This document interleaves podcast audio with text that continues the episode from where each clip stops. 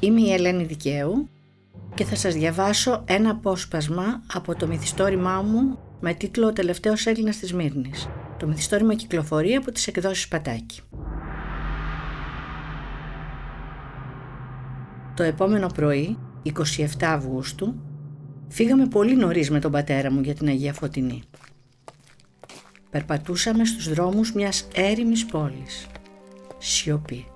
Δεν ακούγαμε τίποτε. Μονάχα τον ήχο των βημάτων μας πάνω στο καλντερίμι. Κι όμως είχαμε την εντύπωση πως μας παρακολουθούσαν πίσω από τα παράθυρα των ισογείων και τα κλειστά κουρτινάκια στους κιοσέδες. Που και που συναντούσαμε κάποιον διαβάτη. Μας κοίταζε με τρομαγμένο βλέμμα και αφού σιγουρευόντανε πως είμαστε πολίτες και χριστιανοί, συνέχιζε το δρόμο του ρίχνοντας ολόγυρα φοβισμένες ματιές. Κλειστά τα πάντα και στην Ευρωπαϊκή Οδό. Καθώς πλησιάζαμε στη Μητρόπολη, ένα σιγανό βουητό άρχισε να φτάνει στα αυτιά μας. Χαιρετήσαμε το φύλακα της Τράπεζας των Αθηνών πλάι στην είσοδο και μπήκαμε στο προάβλιο. Με δυσκολία μπορούσαμε να ανοίξουμε δρόμο ανάμεσα στους συγκεντρωμένους ανθρώπους. Οι πρόσφυγες που είχαν καταφύγει εκεί είχαν γίνει πολύ περισσότεροι τη νύχτα που πέρασε. Τρομαγμένοι ψήθυροι ακούγονταν ανάμεσα σε πνιγμένους λιγμούς. Φήμες πως οι Τούρκοι μπήκαν στη Σμύρνη από τη μεριά της Πούντας κυκλοφορούσαν ανάμεσά τους. «Έρχονται οι Τούρκοι! Θα μας φάξουν!» Ανατρίχιασα. Μπήκαμε στην Αγία Φωτεινή και ανάψαμε κερί. Ήταν γεμάτη κόσμο. Όμως εκεί δεν μιλούσε κανείς. Μια σκιά ήταν γονατισμένη στο Άγιο Βήμα. Το κεφάλι σκυφτό. Τα χέρια δεμένα σε στάση προσευχής ακουμπούσαν πάνω στην Αγία Τράπεζα. Ο δεσπότης. Ο πατέρας μου με αγκάλιασε από τους ώμους. Δεν τολμούσα να σηκώσω το κεφάλι να τον κοιτάξω. Ένιωθα το στήθος του πλάι μου να τρέμει. Δεν ήθελα να δω τον πατέρα μου να κλαίει. Ο δεσπότης σηκώθηκε, στάθηκε στην ωραία πύλη και μας ευλόγησε. Το πρόσωπό του γαλήνιο, χλωμό από την αγρύπνια και την ταλαιπωρία. Δεν ήταν πια το γεράκι που ετοιμαζόταν να ορμήσει στον εχθρό για να υπερασπίσει τα μικρά του. Ήταν ο άγγελος που παρακαλούσε για τους δυστυχισμένους της γης. Όση ώρα βρισκόμουν στην εκκλησία σκεφτόμουν πως οι προσευχές των αγγέλων εισακούγονται. Όταν τέλειωσε η λειτουργία, ανέβηκε για λίγο στο αρχιεπισκοπικό μέγαρο, αλλά κατέβηκε γρήγορα για να μοιράσει στους πρόσφυγες παξιμάδια και ελιές, γάλα στα παιδιά, φάρμακα στους αρρώστους. Τον βοηθούσαμε κι εμείς, όσοι είχαμε απομείνει στην Αρχιεπισκοπή. Και δεν είμαστε πια τόσο πολλοί. Ελάχιστοι από τους προκρίτους της Μύρνης, τρεις-τέσσερις ιερωμένοι, ο κύριος Ευγένιος, ο Κυρθωμάς. Όταν τέλειωσε το μοίρασμα των τροφίμων, ανεβήκαμε όλοι στη Μητρόπολη και μαζευτήκαμε γύρω από το δεσπότη. Ποτέ ξανά δεν είχα μπει στη μεγάλη αίθουσα της Αρχιεπισκοπής με τα σκαλισμένα καθίσματα και το γραφείο του δεσπότη στο βάθος. Είχα μισοκρυφτεί πίσω από τον πατέρα μου. Φοβόμουν πως όταν ανακάλυπταν πως βρίσκομαι ανάμεσά τους, θα βιάζονταν να με διώξουν. Μόνο όταν ένιωσα το χέρι του πατέρα μου να σφίγγει τον ώμο μου, κατάλαβα πως ήθελε να βρίσκομαι εκεί μαζί του. Ο δεσπότης κουβέντιαζε με τους μεγάλους. Τον βλέπαμε έτσι ήρεμο και λέγαμε ότι ήταν ψέμα αυτά που λέγονταν στο προάβλιο πως τουρκικό υπηκό, άταχτη τσέτες με οπλαρχηγό τους τον Κιόρ Πεχλιβάν είχε μπει στη Σμύρνη.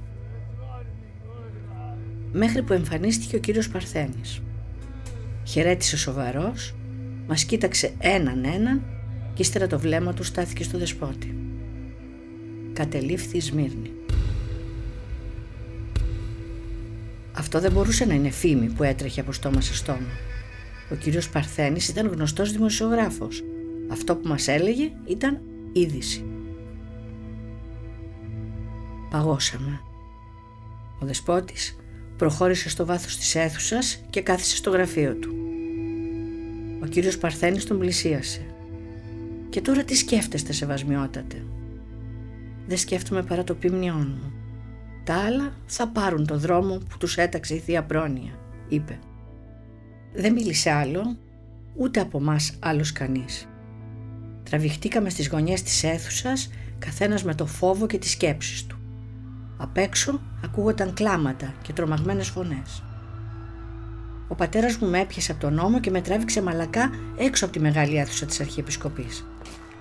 Κατεβήκαμε τις σκάλες και βγήκαμε στην αυλή. Καινούριε φήμες πω ολόκληρο πλήθος, κρατώντας ξύλα και μαχαίρια, είχε εξεχηθεί αλλαλάζοντας από τον Τουρκομαχαλά προς το διοικητήριο, όπου ήδη είχε εγκατασταθεί Τούρκος φρούραρχο. Η είδηση διαδόθηκε σαν τη φωτιά σε ξερόκλεβα. Τα κλάματα και οι φωνές απελπισίας πλήθυναν στο προάβλιο της Αγίας Φωτεινής. Εκείνη τη στιγμή, στη μαρμάρινη σκάλα του Αρχιεπισκοπικού Μεγάρου, φάνηκε ο δεσπότης με τον πιστό του Κυρθομάξο πίσω του. Άπλωσε τα χέρια να μας ευλογήσει και να μας παρακαλέσει να κάνουμε σιωπή. Οι φωνές και τα κλάματα μαλάκωσαν, όμως τώρα πια μπορούσαμε να ακούμε καθαρά και την οχλοβοή. Έφτανε ως εμάς, τρυπώνοντας ανάμεσα στα σοκάκια που χώριζαν τις χριστιανικές γειτονιές από τον Τουρκομαχαλά και το διοικητήριο στην Προκυμαία. Ο δεσπότης ύψωσε τη φωνή για να ακουστεί παρήγορη για άλλη μια φορά, γεμάτη κατανόηση για τον τρόμο του προδομένου λαού που βρισκόταν ολόγυρά του. Ήταν πολύ αργά πια για να τους εμφυσίσει το θάρρος να παλέψουν απέναντι στον εχθρό. Δεν είχαν όπλα, έσαρναν μαζί τους γυναίκες και μικρά παιδιά. Το μόνο από το οποίο μπορούσαν να κρατηθούν ήταν η ελπίδα πως ο γυρισμός των Τούρκων, η καινούργια σκλαβιά θα ήταν μια ακόμη από τις τόσες δοκιμασίες του γένους μέσα στους αιώνες και πως με τη δύναμη του Θεού θα την ξεπερνούσαν. Αργότερα σκεφτόμουν πως αν με ρωτούσαν ποιο ήταν το μεγαλύτερο έγκλημα του Στεργιάδη θα έλεγα το ότι στέρισε από τους Μικρασιάτες το δικαίωμα να υπερασπίσουν τις γυναίκες τους και τα παιδιά, τα όσια τους και τα ιερά. Τους στέρισε το δικαίωμα να πεθάνουν πολεμώντας και όχι σαν πρόβατα κάτω από το μαχαίρι του μακελάρι. Μόνο ένας από εμάς θα μπορούσε να το, το συγχωρήσει. Εκείνος που είχε τη δύναμη να ακολουθήσει το παράδειγμα του Χριστού πάνω στο Σταυρό. Και αυτός δεν ήμουν εγώ. Η Θεία Πρόνοια δοκιμάζει την πίστη μας και το θάρρος μας και την υπομονή μας την ώρα αυτήν, έλεγε. Εις τα στρικυμίας αναφαίνεται ο καλός ναυτικός και στις δοκιμασίες ο καλός χριστιανός.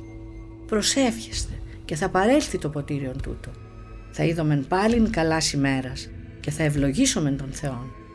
Θα ρείτε ως εμπρέπει εις καλούς χριστιανούς. Οι φωνές στο προάβλιο της Αγίας Σκοτεινής είχαν σταματήσει.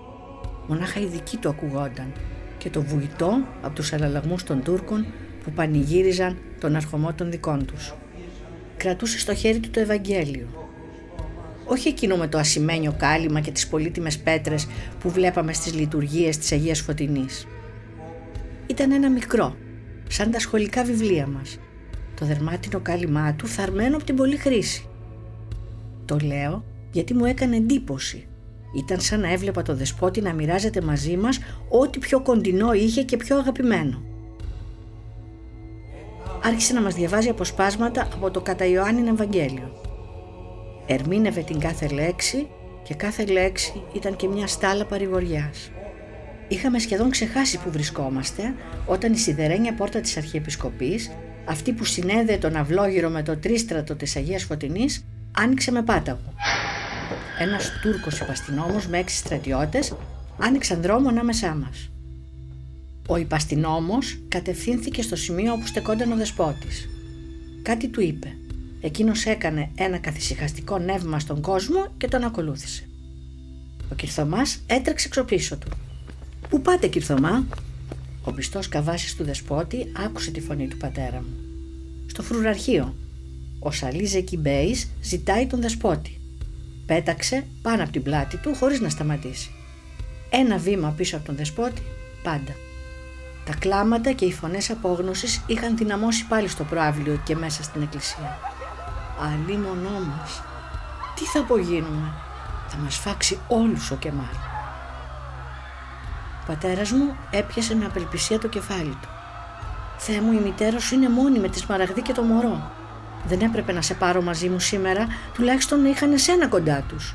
Όμως πώς μπορούσα να το φανταστώ; Μας είχαν διαβεβαιώσει πως οι Τούρκοι θα μπουν στη Σμύρνη μετά από τρεις μέρες. Μέχρι πριν λίγο και ο ίδιος ο δεσπότης αυτό πίστευε. «Να τρέξω αμέσως στο σπίτι, πατέρα». «Όχι, όχι, παιδί μου, άσε με να το σκεφτώ». Κάθισε στο πεζουλάκι πλάι στη σκάλα της Αρχιεπισκοπής, κάνοντας χώρο να καθίσω δίπλα του. Ποτέ μέχρι τότε δεν είχα νιώσει τόσο κοντά στον αυστηρό και λιγομίλητο πατέρα μου. Κι ας μην μιλούσε κανείς από τους δυο μας. Ήξερα τι σκεφτόνταν και ήμουν σίγουρος πως και εκείνος ήξερε τι ακριβώς σκεφτόμουν εγώ. Ο νους μας ήταν στις γυναίκες του σπιτιού και η καρδιά μας εκεί που χτυπούσε το τελευταίο σήμαντρο περηφάνειας στη Σμύρνη, στη Μικρασία ολόκληρη. Ο χτύπος του ήταν σιγανός, αβέβαιος, όμως συνέχιζε να χτυπάει θυμίζοντάς μας πως ο δεσπότης είχε πάει να δει τον Τούρκο φρούραρχο και να μιλήσει μαζί του. Υπήρχε ελπίδα ακόμη.